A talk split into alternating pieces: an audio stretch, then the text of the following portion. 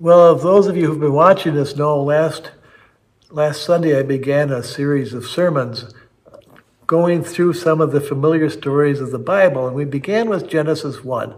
And if you saw it, if you saw this video, you know that what I was suggesting that the whole story of Genesis 1 is that God brings order and system to the chaos of life. Now we're going to go to uh, Genesis 2, and we'll find that within that system, within that, within that com- order that God creates, He creates man and screws it all up. Here's what it says. Thus were the heavens and the earth finished, and the host of them, and on the seventh day God finished his work which he had done, and he rested on the seventh day from all his work. And God blessed the seventh day and hallowed it, because on it God rested from all his work which he had done in creation. Now these are the generations of the heavens and the earth when they were created. In the day that the Lord God made the earth and the heavens, when no plant of the field was yet in the earth, and no herb in the field had yet sprung up, for the Lord God had not caused it to rain upon the earth, there was no man to till the ground. But a mist came up from the earth and watered the whole face of the ground.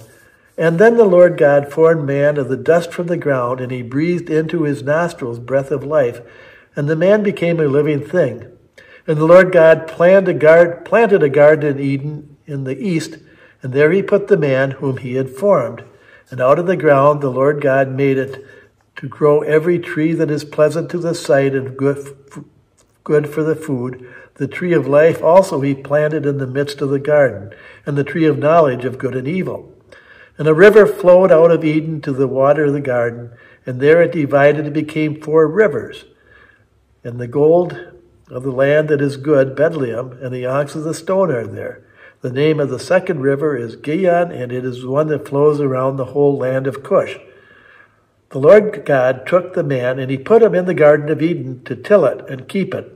And the Lord God commanded the man, saying, You may freely eat of every tree of the knowledge, but of the tree of good and evil you shall not eat, for in the day that you eat it you shall die. And then the Lord God had said, It is not good for the man that he should be alone. I will make him a helper fit for him. So out of the ground the Lord God formed every beast of the field and every bird of the air, and he brought them to the man to see what they would be called. And whatever the man called every living creature, that was its name. And the man gave names to all the cattle, and to the birds of the air, and to every beast of the field. But for the man there was no found a helper fit for him. There was not found a helper fit for him. So the Lord God caused a deep sleep to fall upon the man, and while he slept, God took one of his ribs and closed up its place with flesh. And the rib that the Lord God had taken from the man, he made into a woman and he brought her to the man. And then the man said, This at last is bone of my bones and flesh of my flesh. She shall be called woman, because she was taken out of man. And therefore a man leaves his father and his mother and cleaves to his wife, and they become one flesh. And the man and his wife were both naked, and they were not ashamed.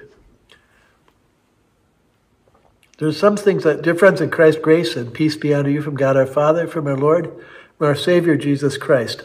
Amen. You know, there are some things that aren't really self evident when you read this chapter. What is self evident is that God created everything, and that's, you know, that's kind of our, our standard message that God created everything, created the sun and the moon and the stars, and He named them. And this was a biblical way of saying that we need not fear we need not fear lesser gods because at the time of Genesis was put together, people were worshiping the stars and the moons and thunder and lightning, and people were worshiping and pray, giving sacrifices to all of these forces of nature that they thought were controlling them. And, and the Bible says they're not controlling, they're all under God's control. Worship God and do not you know, for example, do not throw virgins off of towers or sacrifice people in order to appease the gods of nature because the gods of nature, while they have physical power, have no spiritual power. And then he gets and he gets all the all the animals and many religions of the world basically worship animals as containing the Spirit of God. He says, No, I just created all those for, for man's benefit. But when he gets to man, he discovers that um, a person, one man alone, doesn't have any meaning, that life has no meaning if we just exist on an island all by ourselves. And so he creates woman. And in a sense, what he's doing is creating all other human beings. Because this man is not fit for man to be alone. He needs a helper, meet for him. And that's, of course, the, what, where we take our whole concept of marriage, but it's also where we take our whole concept of needing other people.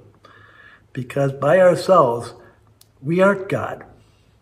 By ourselves, we are just meaningless in a way. But when we have other people in our lives, we have other people we can commit to, we can care for, we can take reproach from. Once we have other people in our lives, then we find that we can rise to our full uh, potential. That's I find out who I am by being in relationship to you.